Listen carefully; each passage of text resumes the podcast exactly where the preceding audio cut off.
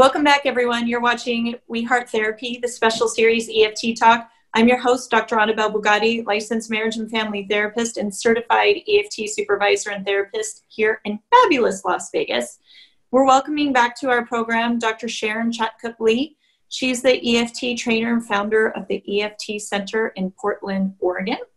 And she's also specializes in community building and she's done another episode with us on this show, which was fabulous as well. So make sure you check that out. And she's joining us today to talk about how to keep our focus in session in EFT. So thank you so much, Sharon, for being back with us today. Oh, thank you, Annabelle, for having me. It's always fun, and it's a reason I can tell my kids I'm a YouTube star. right? Isn't that so cool? We got to stay relevant, right? I'm doing my best. It's not easy, but I try right? It's all about YouTube. so let's talk about keeping our focus. And I think even from my own experience,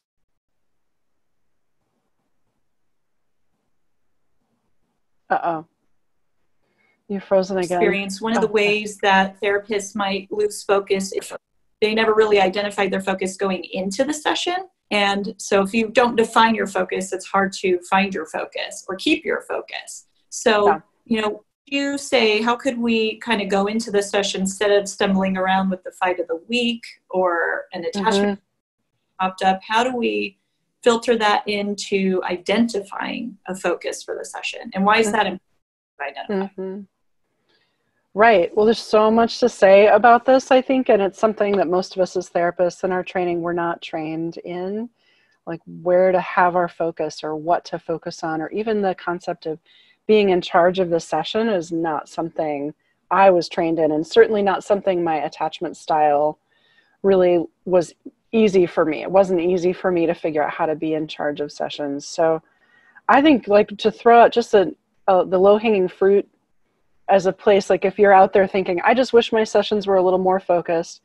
The easiest thing, this, the place to start, I think, is at the very beginning of the session. Mm-hmm. And what what I would encourage you to do is have some kind of a summary of the cycle that what you understand, your latest, greatest understanding of what the dynamic is, and just to start there. And I keep mine pretty simple. I'm looking for a piece of paper that I, I usually have a bunch of cycle summaries sitting around, but I just cleaned my desk. But I'll tell you, my simple cycle summaries, I start off with a diagram that looks like this. It's just an iceberg. In my, this is my beautiful artwork. That's an iceberg and the line, this is just a very simple cycle summary. So on the top of the line, I'll write reactivity on the top, and on the bottom of the line, I'll write vulnerability. So then when I sit down to look at a couple, I'll say, okay, the reactivity is anger, but underneath that, there's hurt. And on the other side, there's um, defensiveness, but under that, there's, you know, not getting it right, or whatever my latest, greatest understanding is. So that when the couple comes in, I can say, hey, you guys, I'm wondering if there's anything super important that happened this week that you really need me to know about. In my mind, the category is house burned down, someone died, like that kind of thing. Otherwise, let's just try to pick up where we were. And nine times out of 10, couples want me to pick up where I was. They don't want to have to dredge up a fight or bring in some kind of content. They've been over and over and over that stuff. They don't want to talk about it again. Or unless so, they've been saving up all week and we we really need to talk about this. And so i think you know what you're saying is important because therapists can kind of get stuck going down that rabbit hole of content. And i love summary that you talk about reactivity and vulnerability. And you know really being able to say so let's say you, you tell me if this would feel like a good example. So maybe the you know the couple comes in and they'll say i you know we had this fight of the week. It was really big. It was really bad. And we say okay. So from what we left off with last week what we kind of what you helped me understand about your cycle is that you know this partner you might when you start to get this signal that you're not wanted or your partner's not available you might start to get angry and even though you might be feeling afraid or scared underneath, you might get angry and you might start to poke, you know, or attack, and your partner starts to feel like I'm not getting it right, and they might start to withdraw. And so let's see if we can, could we say something like, let's see how this most recent fight you guys got in falls into that. that. Yeah, that would be a way. Yeah, I think that's one way. And then another way is have you been able to repair it or make sense of it together? Because there's always the, the post mortem of the fight that is another kind of skill we want couples to have to be able to look back at the fight and say, oh, there's the cycle now, I can see it. Yeah. So, I, I, right there. I just want to hold you in that place because that's really important. What you're saying is, have they been able to repair and, and basically um, share a narrative about the story, about the distress? Because oftentimes what you'll see is couples will repair, but it's kind of just on the surface. I don't want to fight. You know, I love you so much. Let's just not fight and they don't actually like repair what whatever it was that they were fighting about and then it shows up another day because they've not been able to get on the same page of really seeing and understanding each other yeah absolutely and it takes all of stage one really to get to that point where couples have a shared understanding yeah. of what the pattern is. That's what stage one's really about is like really getting what the dynamic is and yeah. really having that shared understanding of this is how i'm impacting you and this is how you're impacting me. Yes that shared narrative i'm finding is so important. And and those of you who are fans of george faller you know he talks about coco that co-regulating emotion and co-creating meaning this is that co-creating meaning that we're talking about. And often when you can do that you can also co-regulate emotions together helping each other with their pain whereas usually they get stuck not being able to do that. But right. sounds like that piece is so pivotal in helping couples is helping them have a shared narration of, of an understanding they created together about right. what the distress was about. Right and even if they're coming in trying to make their point that's the, that's their dynamic right? Even there we can help them have the shared understanding of what's going on just by catching that as like this is how they're showing up in the therapy. They're both trying to make their case with me. I can just yeah. say that. I can just say hey you guys i notice you bring in a new set of data every week that you're trying to persuade me.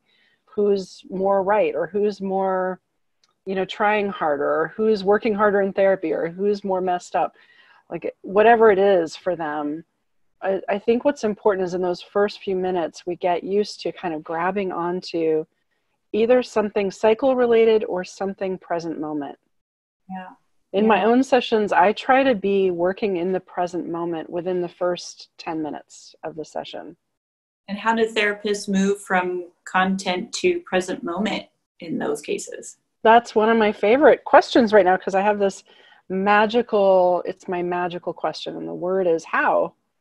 So people bring you any kind of content. If you come back to them with a how question, you can get out of content and into process. So um, let's say my parent died this week and um, that's what everything has been about. Now, if you aren't focused on the relational dynamic, you could spend the whole session talking about what happened at the funeral and well, the family dynamics. And it could be really important, but it's not quite the same as if we start off with, well, how have you guys been able to come together about that? Or how did you let your partner know when your grief was coming up? Or how have you been coping with those feelings?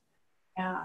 The how is i the how are you letting each other know and how are you coping? I i think of those as my magical route out of content and into process. It's so important that you say that and there's so much sometimes it feels like a magic trick in session. Yeah. you started here and we ended up here and that was so deep you know? I think also by understanding how this plays out in their present process of their relationship will really help you understand in a even deeper way their relational dynamics. Like you know let's just say for example like i had a client who you know they're dealing with their daughter their daughter going off to college you know and so it's been very stressful because their child's special needs and you know so this new territory. And so i asked how have you been coping that with that stress? And you know the client said oh i go outside and i breathe and i do all this stuff. And and i asked do you ever go to your partner and share the stress? Because you know you're both the parents right? Right right this together but i find it so interesting that you guys separately cope with this and there's not a, a togetherness in this stress. And you know it helped me understand part of that client's um, attachment dynamics where they are uh, were never taught to look for a partner to look out towards others for help for comfort and soothing. They were taught you manage on your own you go by yourself. right and as I unraveled this and unpacked it in session, you know, the partner actually, the other partner shared, actually went to a really deep place and picked some, was able to touch sadness that they never realized how important it was to provide that safe haven because they didn't have that safe haven, you know. Right. Right. And it's from daughter going off to college, right? That's awesome. All with the magical how question. Yes. Yes. How do we cope?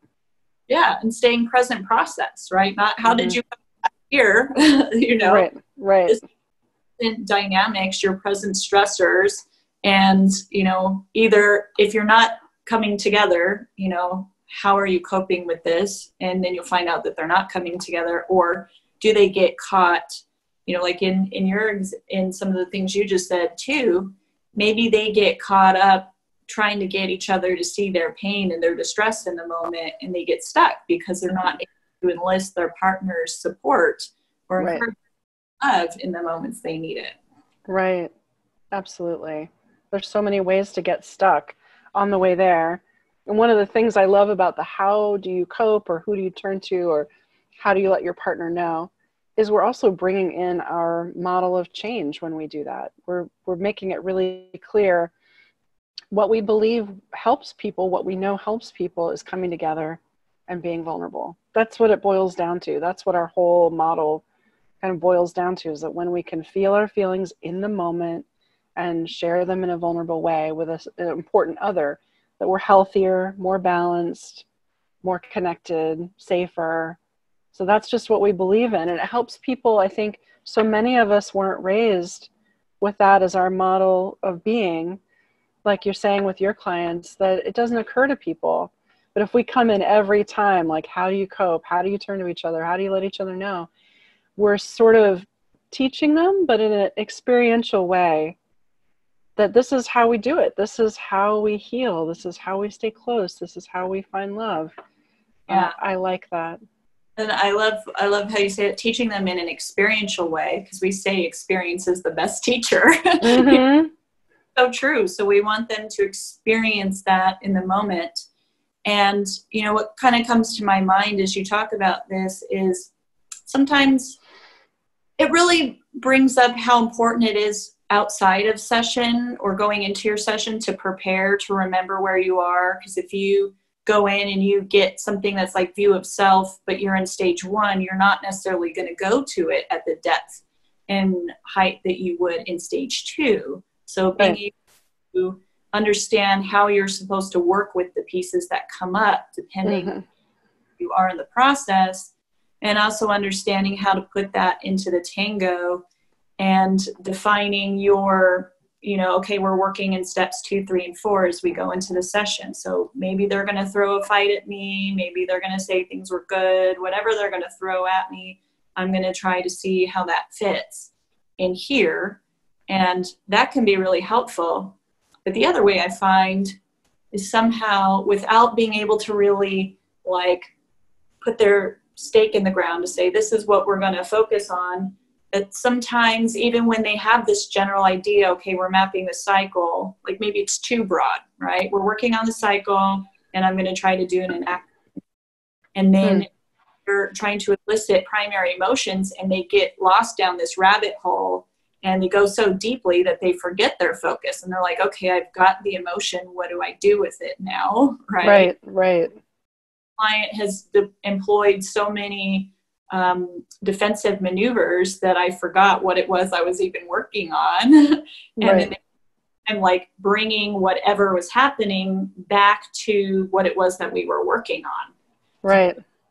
Strategies or tips for how to keep your focus in those situations yeah, I think the I think the tango is really key for me in that.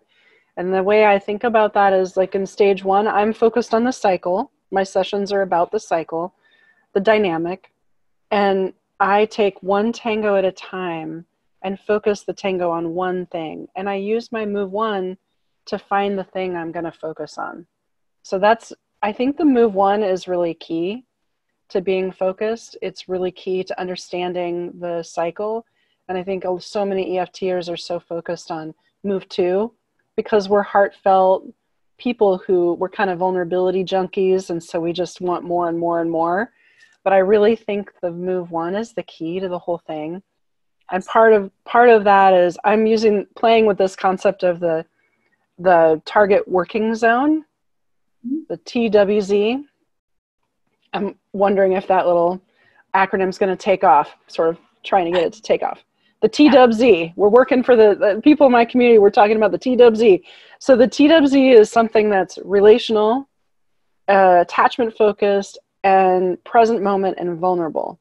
So I'm looking in my move one to move, they're bringing me all kinds of stuff, content, and they're in a fight or whatever it is.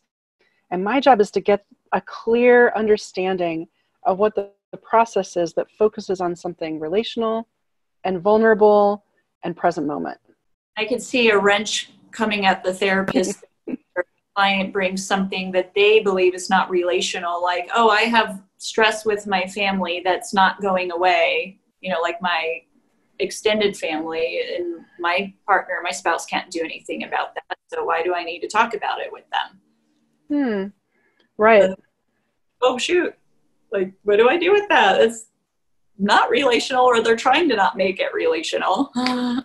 well, it's back to the how question, right? It's like how do you cope when when you're struggling with your family? How do you let your partner know that you're struggling with that? And then we're back to process. We're back to in a, in a vulnerable kind of way because I and this is another way that I think therapists get trapped is because clients will say, "Oh yeah, I, I, tell my partner about that," but it's really not in a very personal kind of way. It's more of like a venting. And you know, I once heard a trainer say that venting is not vulnerable. You know? Right. It's not. It's kind of a one-way street. Yeah. just keep puking it up, sort of, without even. I don't think people really process sometimes when they're venting. They're just getting it out, but they're not feeling. Yeah, and they're not connecting it back to why it's so painful for them, something deeply personal, mm-hmm. you know, and that's so important. And something else you said that was really important about coming back to the tango. And I think maybe this is a place where people get lost when they're trying to, when they are doing move two and they're trying to get emotion, is that maybe they haven't understood the purpose of the tango and understood all of the tango. Because if you understand the whole tango, when you get that primary emotion, you're going to know what to do with it because that's your move yeah. through. Which exactly. the, the whole purpose of enactments is to start getting the couple sharing new emotional signals, right? So you get some new piece of emotion or emotion that's communicated differently because it has new meaning. You want them to share it. Absolutely. But in the beginning, in stage one, we're mostly doing process work. We're doing process work and then touching down into primary emotion and touch and sharing it, and then back to process work. But really, most of the work in stage one is in the in the process focus, where we're looking at how they're impacting each other. Just because of what you said in the be- what's that? Sharing that emotion is part of that, right? Like usually you know, I get angry and that's what you see, but underneath I'm really sad and I struggle to share that sadness or something, you know, it's, it's right. So like you said, whether you're in move one or move two or stage one or stage two, you know, where you are on the, the tango, just understanding the function of the tango. So whenever you're at each piece, and you feel like you've fully completed that piece and carved it out, you're going to understand what you're supposed to do with that piece. Yeah. Which will the tango. Just keep going, just keep tangoing. But it sh- should be whatever you're moving through the tango with, it should be the piece you got in move one. So yeah. if the move one, if my move one led me to, I know you just see my anger, but underneath there's all this hurt, then that's what my whole tango is about and in move one, I'm making that clear. And then in move two, I'm deepening the hurt a little bit to help them feel into it, to make it more present. And then in move three, I'm sharing it, having them share it, and then processing that, and then stepping back from it. Yeah. But but I'm not gonna. I'm gonna try to. I'm pretty invested in finishing my tango because that's part of the focus that you're talking about, right? And it's and also because that's how we get corrective experience is by going all the way through the, all the moves of the tango so that it's integrated. So I'm pretty invested in it. Once I've got a stake in the ground, if they get reactive, I'll go with the reactivity to try to make sense of. I'll go back to move one. But the focus, I think, is about once the tank. Once it's clear what my move one is, that's my focal point for that full tango until I get all the way through. Yeah, and I'm wondering, would it be helpful for therapists if whether they're maybe doing a cycle map on their lap on you know to kind of maybe write down a word or a move or something that helps them like if if they're still kind of new and learning how to carve out their focus would it help them maybe to write it down like in session just something real quick? So then even if they get lost they can just look back down and say okay that's where i was going. Absolutely.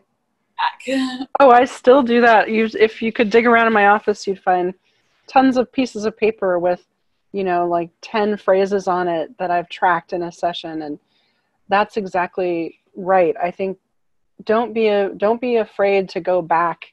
Whatever the last moment you felt oriented and you knew what you were tangoing you can just say i don't care if it was 50 minutes ago it's fine just go back to wherever you knew what was going on you say hey guys i'm sorry i just need to go back yeah earlier you were talking about X. Can we go back to that, please? Yes, yes. I, I do that all the time. Yeah, that's so helpful because I think sometimes we can get afraid to say that, to say I'm lost or, you know, I, I need to get clear. I think, you know, I was asking for this and I just noticed that as I tried to lean close and understand this, I felt like maybe I didn't fully get it. I actually had this with a client the other day where I said, you know, I'm really feeling unclear about how you felt about this. I feel like I've I really tried to lean in and understand your emotions in this place.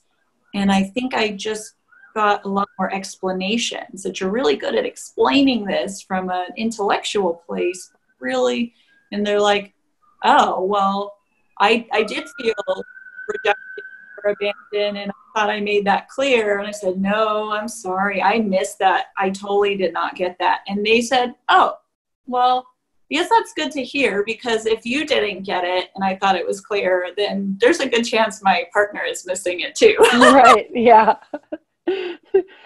well, it's so good for us to be able to say when we feel lost, especially I think when you've been doing it a little bit longer. I think when you start off in EFT, it's scary to say, I feel lost because I I know for me I felt lost a lot and it felt like it reflected my inadequacy. I wasn't very good at the model. I wasn't a good EFTer.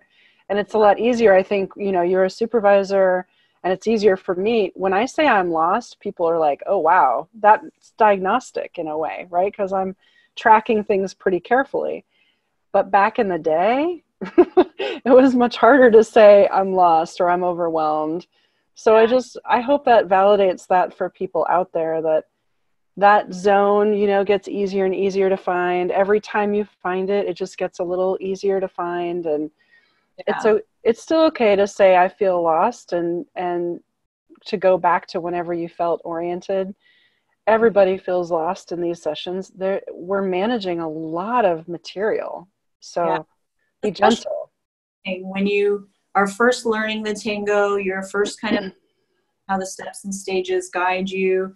You're kind of, you know, front loading your own cognitive functions of, okay, how, how is this in the tango? Or, you know, it's when you kind of iron that stuff in, then you don't have to think about it. It becomes more of like your flow and a natural rhythm in EFT. And then it kind of frees up that mental space to more clearly focus on your you know clearly identify your focus without having to think so much about those and i think too you know you you mentioned something that that brought something important up too is that i think therapists have this expectation that if they set up an enactment and it and it gets reactive that somehow that means they did something wrong and they've never really learned that sometimes it's because they're doing something right. Absolutely. Not always going to go smoothly. And, and when the cycle comes alive, that means you're destabilizing a system, which we want to destabilize the negative cycle, you know, yeah. telling you a lot of information. And, and I've told some of my supervisees when where there's smoke, there's fire, basically. When you get a lot of reactivity, there's pain. That's gold. Yeah. Get in there. Yeah. That's oh. why I'm kind of right now, I'm having a love affair with Move 4 because I just, because of exactly what you're saying. Move 4 is where we've, we've, we've made the process really clear and then we've deepened some emotion and now we've handed it over. So we've made it relational so the most likely thing that it will happen next is the cycle will come alive. And I think that's where it can really, I'm just kind of letting move four be more a place that I'm experimenting and playing more and doing lots of enactments back and forth because I feel like that's where it's really alive. And if we think of like, we're going to do this perfect enactment in our in our tango and then we're going to have that love moment that we all dream of and everything's going to be happily ever after, then we can be very disappointed when the cycle comes alive and then blame ourselves when really this is what we're looking for. We're looking for the cycle to be alive so we can dig in and yeah. really make sense of the present process. And there's a lot of, you know, like what you're saying is there's a lot of nuance in artistry kind of to doing this and everybody will have their own flow, their own adapted language, you know, for working in the cycle. But, you know, when you have your when you have your focus clearly established, it's easier to not go to this, you know, because there's there could be multiple right ways to deal with something.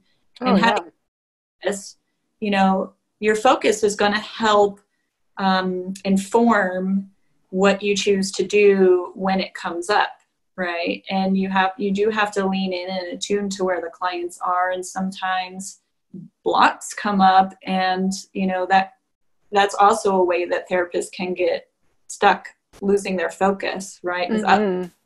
uh, and maybe it felt like a different kind of block or a, or a familiar block that presented in a different way and it just kind of throws you for a loop and then you're like oh what do i do with this? Like i, I don't even know what to do with this. And it can be hard you know i, I kind of like that idea of maybe writing down you know a little phrase or a little you know word or you know just to help you identify your focus. So even when you get thrown with wrenches and arrows and you know mm-hmm. Air it can help you go back to okay what do i do with this as it comes up? And that can probably help us resource to where we're not going into our own shame like oh this means i'm bad i'm a terrible therapist i didn't do it right i'm not sue johnson i'm not doing my session the way sue johnson would be doing it. Yeah. yeah. Well you know it's part of how we think about blocks is um, people like like george and jim furrow and um, lisa palmer olsen and, and debbie samaka diaz they say I've heard many times, you know, it's client's job to throw blocks. That's that's what they do, and it's important that they do that. And we can't take that personally. That's absolutely what's supposed to happen. And all we have to do in those moments that a block comes up is get curious and stay in that present moment. Something important's just happened. You know, so staying focused, like if I'm working a tango and I've got my stake in the ground around something, and then a block comes up, let's say in move four, for me that I want to understand how all that fits together. So I haven't let go of my stake. I'm still still working that same tango, but now I'm going to I'm understanding it deeper because it's alive. Whatever the block is is now alive. And all we have to do like have simple phrases in your pocket for moments like that like wow, something just happened wow, okay, can we slow this down? I'm not sure I understand what just happened. Can we mm-hmm. really I just want to get curious about this. Well, that was a that was a reaction I didn't expect. Let me understand what's happening right now. I mean, it all boils down to what's happening right now. As a, it's not a very fancy move, but it sure does. It's my most common one, I would say. Yeah. And I think some therapists kind of get stuck with I think in the past, the go to solution for those used to be put it back in the model, and that started becoming its own, or put it back in the cycle, and it started coming, becoming its own cliche in itself that didn't feel very helpful for therapists.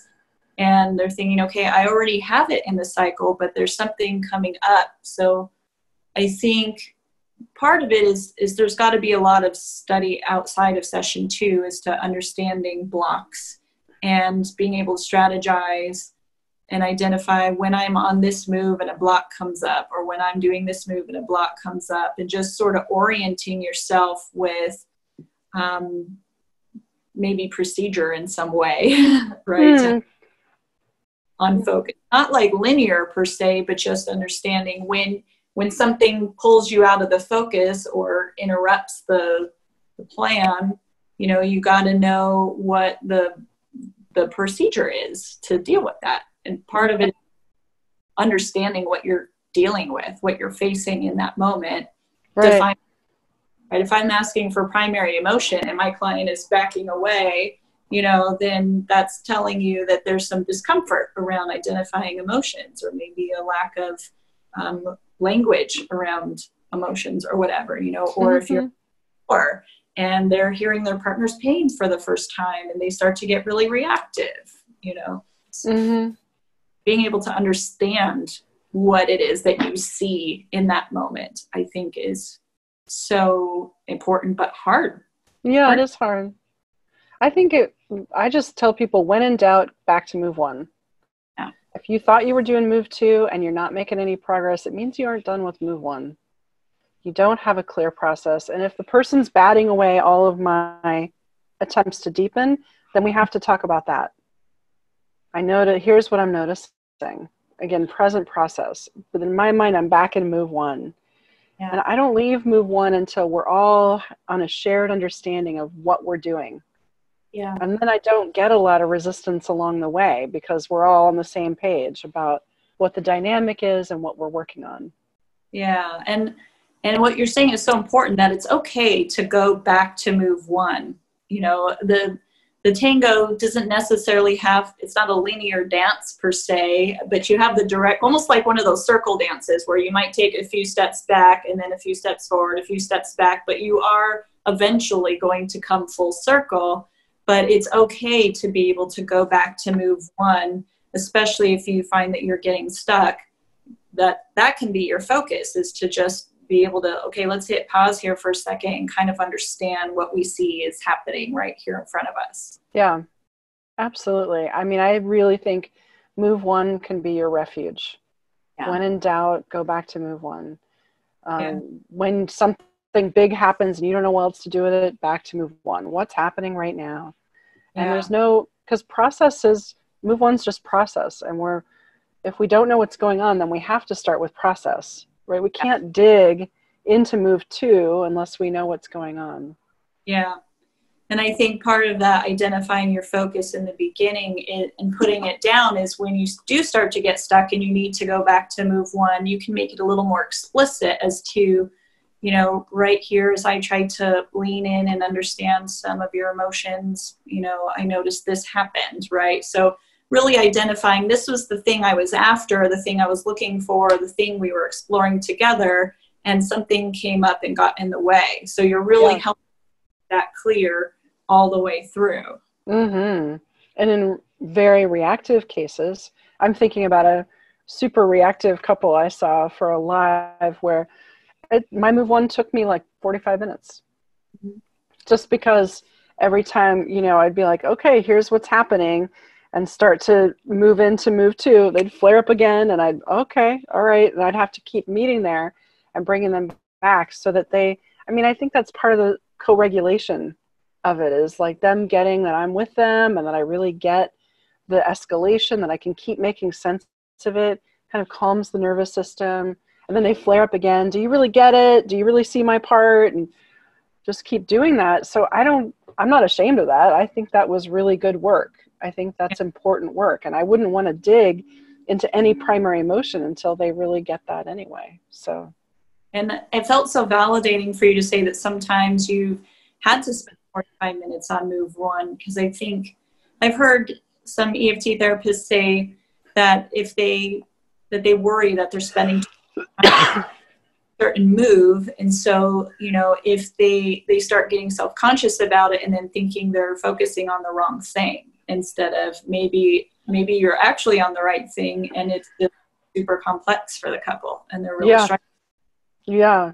The only time I would say it's if you're spending too much time on move two, you might want to think about shifting your focus to move one.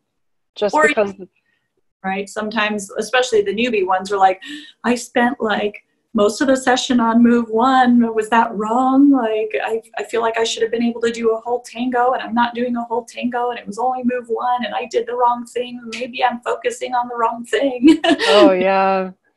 Yeah, I think I told you, I think I said this in the, the other webinar that we did, but that I, when I first started trying to use the tango in my Mhm. sessions, I just tried to do one, two, and three. Mhm. Because I couldn't hold the whole thing. It was just too complicated and new for me. And I did that for a while. I just practiced one, two, and three. So if there's anybody out there feeling like it's too much, I mean, if all you do is move one, they're under they're getting an understanding of their process. Great. Yeah. That's a solid foundation to do any kind of anything else. hmm I think that's really important too, because sometimes it can be a lot to hold. You know, again, front loading ourselves cognitively with trying to hold all the moves and not really able to be and understand and fully delve into the move that you're supposed to be that you are on, right? Yeah. um, you know, just helping them. And I've I've guided super my supervisor helped me with this, and so I've helped some of my supervisees as well. It's like if you're not clear on what move one feels like, then just make that your focus for all of your stage one couples right now. Just go in and make sure that you're hammering out move one, that you're solid on it, you feel like your clients are solid, and work on that. And then when you feel solid, work on getting a solid move two. Absolutely. Absolutely. It'll all come from there.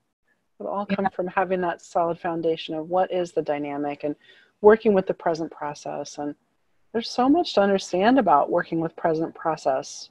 That Yeah. I would just take your time and really study that. Yeah, and that's so helpful. You know, even as they move into different stages, you know, just watching all of you guys in your videos so wonderfully are able to say, even if you're doing a live, you're gonna, you know, kind of listen for, feel out for what's going on, and then you're gonna carve it into a very clear and explicit focus, right? Like, Mhm. Understand this better and help you guys walk away today understanding this, or Mhm. help you guys. You know, this is where we've been working. And so let's see if we can continue right here in this spot. You know, Mhm. Absolutely. Yeah. So- and it's good to, I think by making it very clear and explicit, it also gives the couple a very clear understanding of this is what we're working on today, right? Yeah, and maybe that's it. You're reminding me of another aspect of staying focused is and working with the present process, making things explicit. Is I do a lot of transparent treatment planning. That's what I call it with my couples, where I just tell them what I'm thinking and where I'm mm-hmm. headed. You know, I'll I'll do my cycle summary at the beginning, and then I'll say, so I'm thinking it'd be helpful for us to work right here. You know, we've heard last time we were more focused on you, so maybe I want to understand more about what goes on for you under that anger or under that running away or whatever, so that they know just what I'm thinking. Or if Yeah. I run up against a block, I'm like, oh, it sounds like we run up against a block. Like I just let them see me and hear my process. And I think that helps them feel safer. Like there's, they don't have to guess about what I think or where I'm going. So then when I say something about me or I use myself more, they mm-hmm. feel like they can trust it because they hear me talking about myself. They know me a little bit and what I how I process things. Yeah. And they also feel like it's kind of this little tangible nugget that they're giving you, and they're like, okay, we still have a plan, and mm-hmm. here's what we're doing. It, it kind of organizes their experience. And I think it's helpful too, even as you move from one stage to the other, you know, to be able to see it. It feels like you guys are really starting to understand your cycle. It feels like you are starting to interrupt that at home. So, you know, maybe we are ready to start exploring stage two and moving into stage two. Yeah, I do that too. And then I tell them that you may notice this work is a little different. I'm more focused with one person. And I'll say, because the end game, our end game is that you can reach for each other when you need each other. Yeah. And then when I tell them that, then they they're engaged in the treatment planning with me. So mm-hmm. then when I say like they'll I don't get as much that question, are we done or we think we're done because they know the end game is they can reach for each other vulnerably and they know they're not able to do it yet vulnerably is the key word. I've had so many clients who say, Oh, yeah, I can reach for my partner. The ones that have like a positive relationship, but they're really missing that depth because they reach for each other intellectually and they may talk about business or, yeah, my family's being annoying and that's just what I'm dealing with, you know, but they're just not being vulnerable and they're not opening mm-hmm. their. And a lot of clients don't even know what vulnerability is. Absolutely that's where I think again it comes down to simple things about we have to feel our feelings. Mm-hmm. You know, are you sharing your feelings? Are you talking about what you're feeling on the inside? And those kind of simple phrases and ways of talking about it, I think, help clarify that kind of thing. We're often, yeah. a pursuer is often pretty comfortable, like, I'll tell you what I need you to do, or I'll tell you what the problem is, or I'll tell you what I need you to fix. But we're not so great about you know here's what's on the inside and oftentimes you'll hear withdrawers say well what good is sharing my feelings with my partner they can't fix this problem at my job or this problem with my family and so you're going to have to remind them maybe your partner can't fix your stuff at your job maybe they can't fix the stuff with your family but if you're feeling scared if you're feeling um, deflated if you're maybe not feeling solid about yourself, your partner can absolutely be a resource for you for that and help mm-hmm. you with it. Right. We can say that I love the moment when we've done enough work with jars that we can finally, when I can see the ways that they're alone and I can say that to them, I, I think that's such an important moment for withdrawers because initially they start off like, I'm just managing my partner's emotions, right? So what's the problem? I'm managing them just fine. And they don't even know there's a feeling inside that they have to manage all by themselves.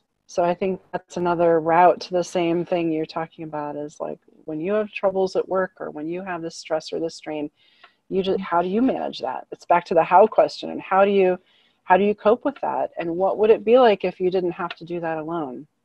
Yeah. Yeah. It's a big, big question for them. Yeah.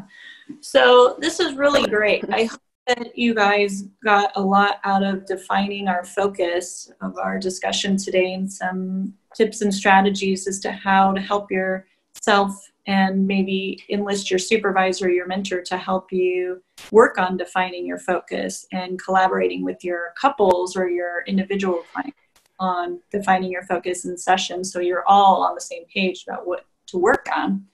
So, Sharon, if folks want to attend a training by you, if they want to do a consultation with you, invite you to their area, how do they find you? Do you have a website? Mm-hmm. Yeah, our community website is pceft.com, the Portland Center for EFT. And um, also, my own site is Dr. Sharon Lee, Dr. Sharon Lee, L-E-E, dot com. Um, you can reach me through both of those sites. I'm doing I do externships and core skills in Portland and in surrounding areas. And I do also tango workshops, and I'm working on EFIT for the fall. I might do an EFIT workshop. And I also do trainings for supervisors. So I'm doing right now a, a tango study group with a group of supervisors, and that's pretty fun. Which is um, so. I've watched the videos. I've been in some of that, and it is amazing, guys. By far the best supervisor training I've seen. Oh, thank you. That's sweet. Okay. I'm having fun just exploring the different places. So, and I, I've thought a lot about self therapist trainings too. I might do something like that in the next year. And um, hope to be able to put together like a webinar training for you guys for community leaders. Sharon does tremendous work around community building and I know for some of you guys in remote areas or smaller towns who are leading your communities, trying to lead your communities, or you're in leadership roles, you know, you're really just trying to struggle with how do we do this thing? How do we grow a community? What are, you know, what's recommended How do, you know we just need help so sharon's definitely a fabulous resource for that and hopefully we're going to be able to talk her into getting something put together for all of you guys to attend so make sure that you bookmark sharon's page her web page and her website um, so that you can stay tuned for that and i will definitely put a link to her website in her um, email on the description for this video on YouTube, and we are now a podcast on um, iTunes, so you can look for that as well. We Heart Therapy. Thank you again, Sharon, just for really being with us today and, and sharing with us some of your tremendous wisdom. Thank you. Thank you for having me. It's always fun. You're welcome. And thank you so much, viewers. Make sure that you hit subscribe because more videos are on the way.